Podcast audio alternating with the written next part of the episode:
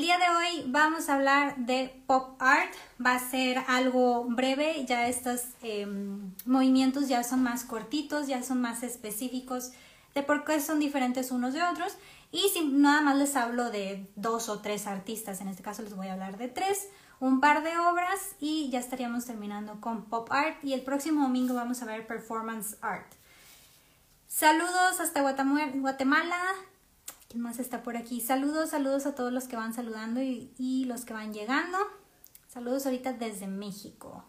Muy bien, pues vamos a empezar con pop art. Muy bien, déjenme pongo aquí lo de las fotitos que ya tengo preparadas. Aquí está.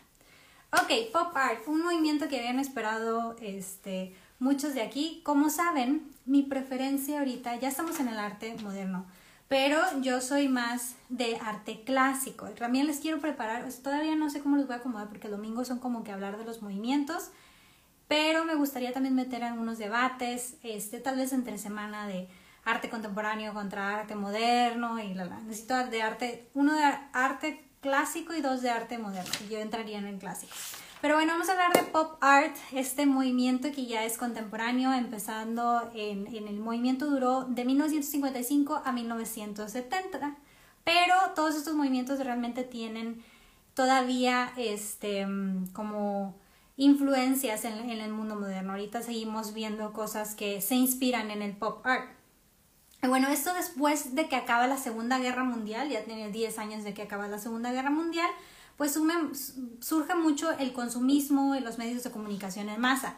Después de la Segunda Guerra Mundial realmente llega para un periodo de prosperidad para todo el mundo este, y empieza lo que es el consumismo y todos los medios en masa. De hecho, aquí fueron donde empezaron a nacer los baby boomers, para los que paréntesis de brechas de generacionales para los que no saben por qué se les llama baby boomers a esta generación que nace entre 1945 y 1956, si no me recuerdo, 1963, no me acuerdo, pero bueno, empieza en el 45 al 60 creo, 63. Bueno, se llama esta baby boomers, después generación X, eh, generación Z y generación Y, los millennials y luego generación Z. Pero los baby boomers se lo conoce porque en esta época, después de la Segunda Guerra Mundial, empezaron a nacer muchos niños, muchos, muchos, muchos niños, muchos bebés. Entonces, el índice de, de natalidad estaba así como que pues normal, oscilando, y después de 1945, ¡pum! empiezan a nacer bebés por todos lados. Entonces, si alguien conoce a alguien, a un baby boomer, normalmente tenga 8, 10, 12, 15 hermanos y es precisamente porque en esa época tenían una familia muy, muy grande. Hola Iván, bienvenido. Hola, hola a todos.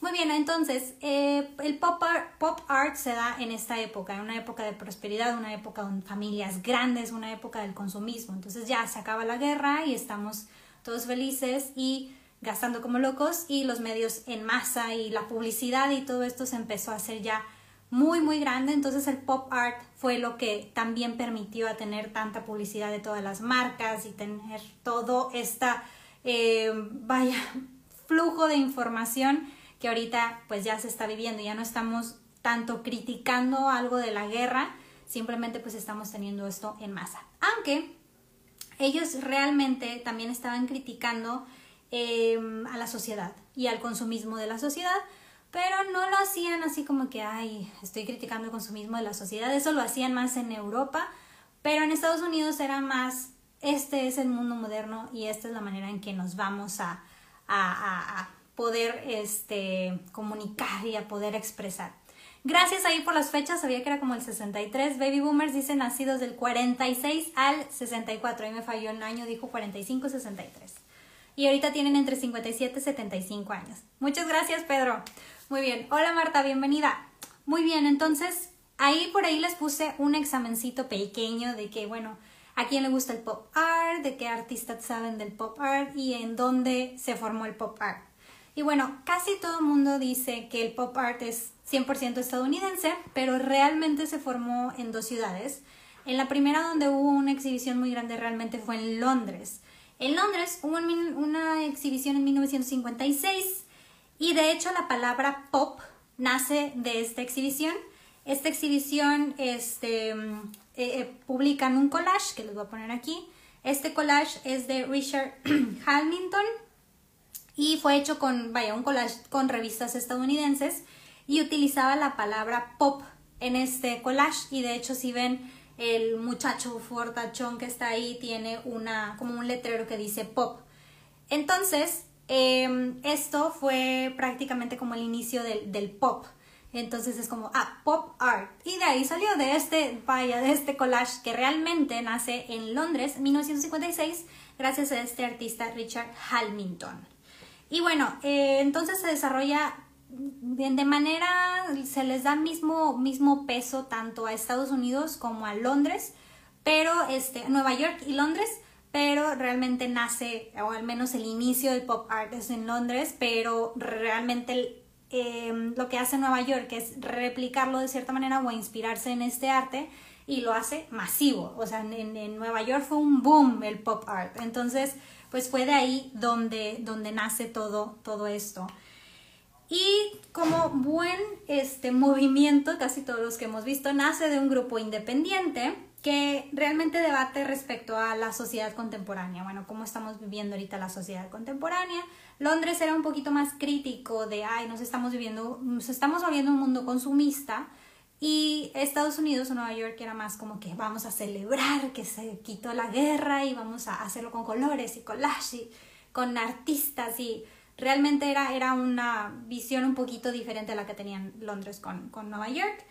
Y bueno, también eh, mucho Nueva York lo hacía esto como una reacción en contra del expresionismo abstracto. Ellos querían ir como que en contra del expresionismo abstracto, algo muy clásico de los artistas, ir en contra de pues el movimiento actual.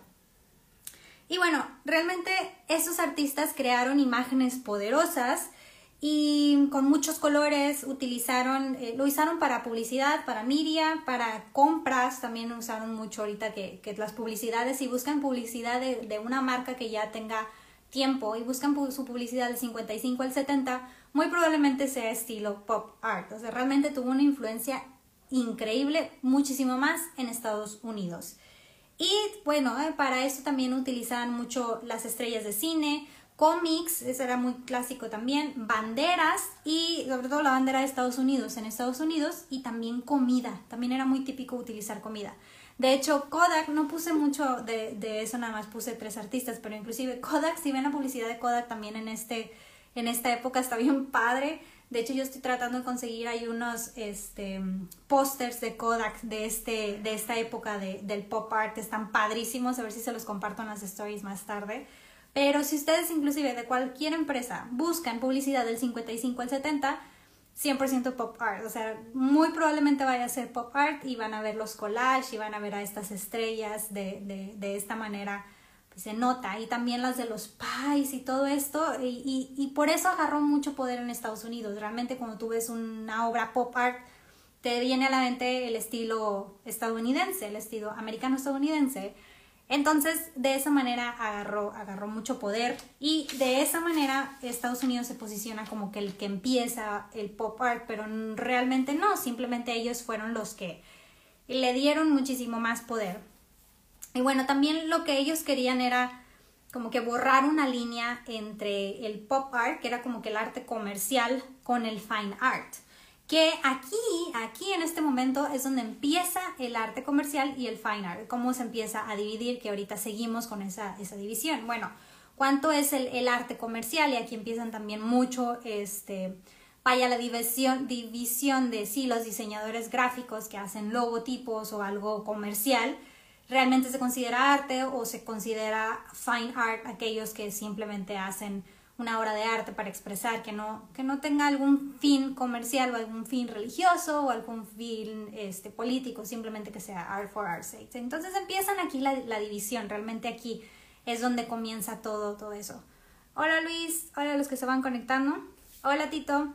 Muy bien, entonces el primer artista, este es el pop art, es el pop art, es un comienzo, Estados Unidos agarra mucho poder, es ya basta de, de guerras, Ahorita es consumismo a todo lo que da, es publicidad de todas las empresas, de qué manera podemos hacer que, que, la gente compre conmigo, la gente tiene poder adquisitivo para comprar, no hay tanta sobrepoblación, entonces es un, realmente es la época, de hecho en esta época es la época de gloria de Estados Unidos, de entre el 50 al 80 más o menos, es la época de gloria de Estados Unidos, entonces el pop art representa mucho la época del siglo de oro, la época de oro de Estados Unidos. Entonces, esa es la, la razón también por la que es tan poderosa y por qué se considera mucho de, de, Estados Unidos. Pero recuerden, nace en Londres, que realmente Londres y bueno, Inglaterra y Estados Unidos van mucho de la mano, pero realmente esto no es origen estadounidense, pero Estados Unidos le dio un giro bastante popular al pop art. Que quién sabe que si Estados Unidos o Nueva York no se hubiera enfocado en hacer tanto ruido con el pop art, el pop art haya tenido tanto impacto como el que tiene ahorita. O sea, es impresionante la cantidad de obras y de, de imágenes y de, de, de, publicidad que sacaron en esta época, pero impresionante. Si ponen ahí pop art, a lo mejor les va a parecer las mismas, las típicas que les voy a enseñar ahorita. Pero si ponen Kodak, publicidad 1960, les va a parecer todo, o, o cualquier empresa, pongan publicidad de X empresa, pongan 1960, 1955, 1965, por ahí en ese rango, todo va a aparecer de pop art, van a ver. Y bueno, del primer artista que vamos a hablar hoy es de Jasper Jones. Ahorita, ahorita me regreso a Richard, que fue el que vimos ahorita. Jasper Jones es americano-estadounidense y les voy a enseñar dos obras de él, bueno, tres obras. Mm, Rising Talks y la de, bueno, él utilizaba, la primera obra que les voy a enseñar es, ay, me movieron donde están las de las fotitos y se me pierde. Esta, que es para la que utilicé la publicidad. Bueno, Jasper Jones utilizaba mucho, mucho la bandera estadounidense. Casi todas sus obras, una gran cantidad de, de sus obras utilizan mucho la bandera estadounidense. Como les comentaba en el pop art, utilizaban artistas de cine, utilizaban cómics, utilizaban comida y utilizaban banderas. Banderas utilizaban mucho para el pop art y eso se llama Flag on Orange Field, una bandera en un campo naranja. Digo, realmente no es como que un título muy... Ahorita los títulos ya no tienen tanto este sentido o impacto como lo, lo, hacían antes. Ahorita es como que más el aspecto visual. En el pop art realmente es el aspecto visual y cuando tú lo ves y, que sea algo divertido, no tanto tan profundo, pero que sea algo divertido, llamativo, que era el objetivo del pop art, llamar la atención. Aquí les muestro otra obra, también les digo que es mucho de la bandera estadounidense, esta me gustó, y la otra, que no es de bandera estadounidense, él predijo a Donald Trump. Ah, sí, esa no me la sé. A ver, Jasper Jones predijo que Donald Trump iba a ser presidente. También los Simpsons. Ah, solo Simpsons están tremendos con sus con sus predicciones. Este, están locos. Pero bueno, cuéntanos, Tito, ¿qué predijo este Jasper Jones? Y bueno, la última obra de Jasper Jones aquí puse porque dije, bueno, casi todas, bueno, no todas, una gran cantidad son de la bandera estadounidense. Y dije, bueno, pero quiero mostrar un poquito más de este eh, autor y esta me gustó mucho. Esta es un, es un eh, collage y aquí estamos viendo la Mona Lisa, estamos viendo diferentes colores y es parte de las características de este, de, del pop art. Tito dice, la bandera en un campo naranja, jajaja, ja, ja. sí. Qué risa, con naranja el, eh, relacionamos mucho a Trump. Yo pensé que sí lo había predecido realmente que, que iba a ser presidente como los Simpsons. Pero bueno, otro artista muy importante también, que de hecho me pusieron bastante en cuando pregunté de que qué artista del pop art este, conocen, es precisamente Andy Warhol. Warhol. Warhol. Creo que sí se pronuncia. Bueno, Andy. Andy es muy popular por dos obras que son las que voy a anexar aquí. La primera es esta, que realmente están aparte, son obras aparte, pero aquí me encontré un collage, dije pues de una vez todas. Y es precisamente, bueno, él es americano, también estadounidense. Y este de Marilyn es súper, súper popular. O sea, probablemente si ustedes ven pop art, y de hecho ya lo puse de portada para que pop art, y es esta, esta imagen de, de Marilyn. Y realmente es de las más importantes. Están, estas son este, individuales y están regadas por todos lados, pero este, hay una que ya la vendieron, estaba en el Tante de UK y hay otras en, hay en Estados Unidos y Londres realmente. Pero esta fue muy importante y dices tú, bueno, pues podemos hacer eso en Photoshop. Bueno, en aquel entonces no tenía Photoshop y entonces él pintó de esta manera. Bueno, no, sí, creo que sí tenían un tipo de programas. No sé cuándo inició Photoshop, pero más o menos en esa época. Pero no importa. El punto es que eh, es algo que ahorita vemos y dices, bueno, pues... Mm, cuál es el como que el fine art de esto y realmente era lo que querían esos artistas es decir bueno de lo comercial a lo fine art ellos realmente querían borrar como esta distinción pero realmente lo hicieron más notorio que era una publicidad comercial y que era una publicidad de, de arte. Photoshop es del 92. Ah, bueno, entonces todavía les faltaba para el nuevo Photoshop, pero eran las de antes, total. Bueno, pues este es una mm, impresión en papel, mide 91 por 91, realmente no está tan chiquita, miden casi un metro. Y bueno, una les comentaba que estaba en el Tante de UK, pero ya lo, ya lo compró. Y la sopa, sí, el otro súper importante de él es la sopa. Miren, aquí lo tenían preparado. Y de hecho son un chorro, son creo 32 que los pone en Canvas. Y esto es prácticamente una... Y, se llama The Campbell's eh, Soup Can. Y ya pintado en el 62. Y entonces, realmente aquí representa pues el consumismo y el, la publicidad también. Bueno, Campbell's también estaba muy feliz con estas obras y se hizo bastante popular la sopa. Entonces, pues también Marilyn se empezó a hacer muchísimo más popular porque ya la utilizó, ya era súper, súper popular, pero aparte la usaban mucho. Era como Frida, es como nosotros los mexicanos lo usamos a, Frida, bueno, pero se hizo todavía más popular en esta época porque era como que la estrella de cine y la ponían en todos lados del pop art, era como que un icono para utilizar, no solamente en estas eh, que les acabo de enseñar de Andy, también lo utilizaban muchísimo más obras. Y el último que les voy a hablar es de Richard. Este es Richard. No encontré fotos muy decentes de ellos. Me gustan más las fotos de, de las personas así más antiguas de blanco y negro, pero aquí les presento a Richard Hamilton, que es el que les comento que inicia con este con el, el, el, el collage inicial. Y este también les voy a poner aquí otras dos. Aquí él puso como que el mundo pop y de aquí empieza el pop art, gracias a él, a Richard. Y em, aquí me gustaron dos de Richard que son como que más mi, mi estilo, mi gusto, que este es el tipo de pop art que a mí me gusta, que es, hola Ana, bienvenida, Danas y Caballeros, la sopa. Eh, dice Pedro, la sopa, ya vimos la sopa. Bueno, este de Richard, a mí me gustan este tipo de collage que también empiezan también mucho del mundo de la moda. De esto se llama Story of a Fashion Plate, que era más como que, ah, bueno, que era más como que para las revistas. Ah, también un montón de revistas salieron con muchísimas obras del pop art. Si buscan también revistas, inclusive mm, revistas muy famosas salieron con portadas, hombre, montón, montón de, publicidad y en todos lados teníamos pop art. Entonces, pues estos artistas realmente eh, tuvieron bastante trabajo en esa época y sus obras ahorita, por ejemplo, las obras de, de Marilyn, pues, no les quiero ser muy, muy, muy, muy bien este, vendidas y este, ahorita están regadas todas estas obras.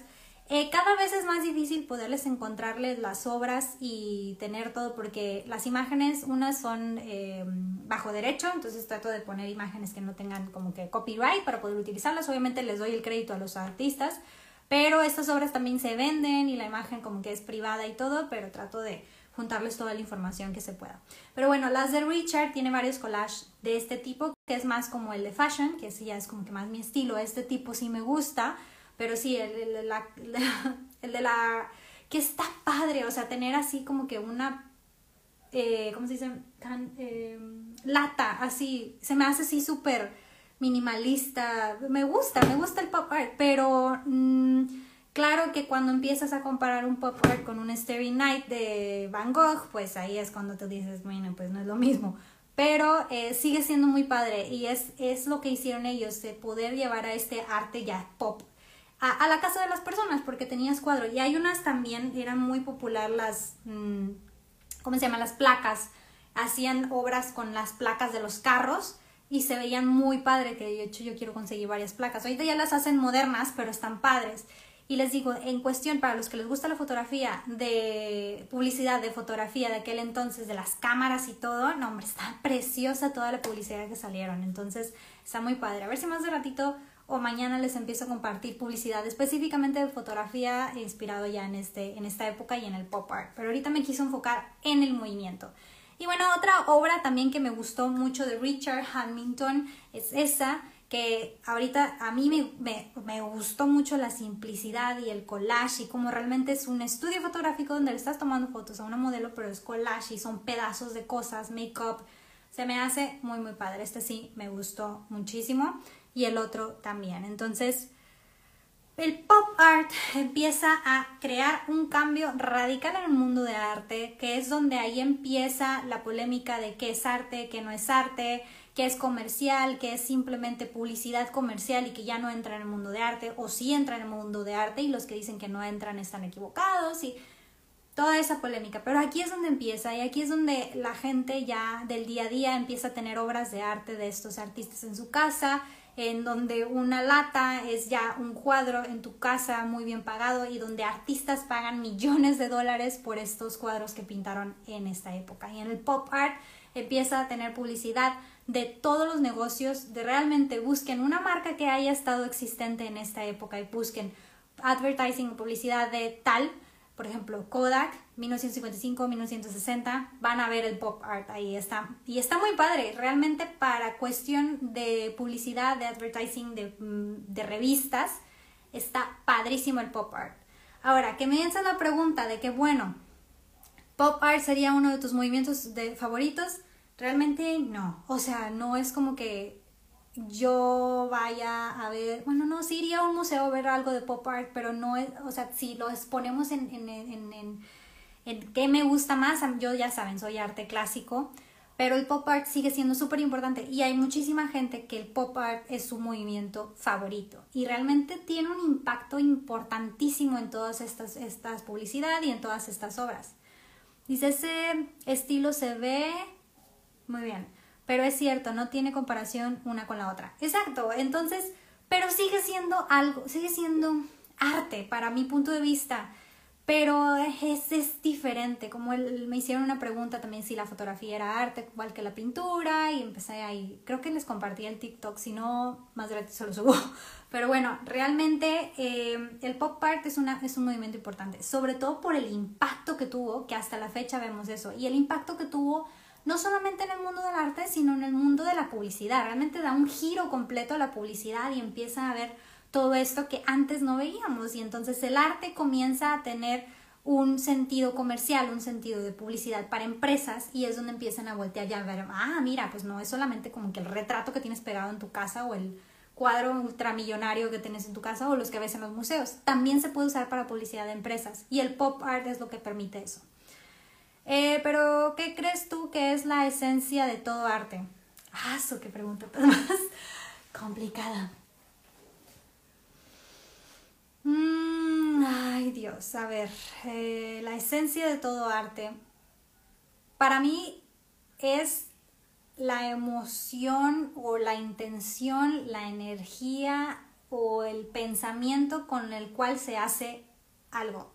Y es que arte para mí, arte puede ser el Starry Night de, de, Van Gogh o un pastel. Un pastel puede ser un arte, claro. El, hacer un, pan, este, mi novio ahorita aprendió a hacer pan y, empezó a hacer, y yo veo cómo hace toda la, la técnica. Y oye, también eso es, es arte. Y, y, por ejemplo, también un diseño, las turbinas eólicas, que de hecho están inspiradas en uno de los dibujos de, de Leonardo da Vinci y de otra persona. No me acuerdo el nombre, pero eran dos sigue siendo arte, pero es como que eh, esa energía y esa intención que pones en, hacer algo y en ese cambio. ¿Y qué tan original es? Que, que siento que, ok, vamos en, el punto de originalidad con copia o inspiración con copia, que eso es algo que también es muy importante. Una cosa es que tú agarres, por ejemplo, yo agarro eh, fotografías de mis artistas que me gustan mucho, de mis fotógrafos y luego agarro, no sé, eh, una pintura de Van Gogh y empiezo a inspirarme de que, ah, bueno, a mí me gustaría hacer este concepto, pero yo le pongo algo mío. No lo voy a replicar de que, ah, bueno, voy a hacer exactamente lo mismo con el mismo outfit, con la misma cámara, con las mismas luces, con todo igual. Entonces yo me estoy copiando algo. Entonces, para mí es, es como que esa energía, esa emoción que tú le pones a hacer algo, cualquiera que sea tu arte, que puede estar inspirado en otro arte, pero le pones algo único de, de ti, algo que, que, se nota que ese, eso nadie más lo va a poder replicar porque es único de tu persona, de tú como artista. No sé si contesté la pregunta, pero eso es para mí. ¿Qué artista clásico más fab? Leonardo da Vinci, Miguel Ángel, Van Gogh.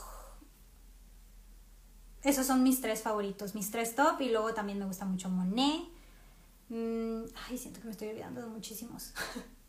Monet. Casi muchos del impresionismo. Me... ¡Ay! Botticelli. Botticelli también está al principio. Sandro Botticelli. Entonces, Leonardo da Vinci, casi todos. Leonardo da Vinci, em, eh, Miguel Ángel y Sandro Botticelli del Renacimiento son mis favoritos. Y Van Gogh es también.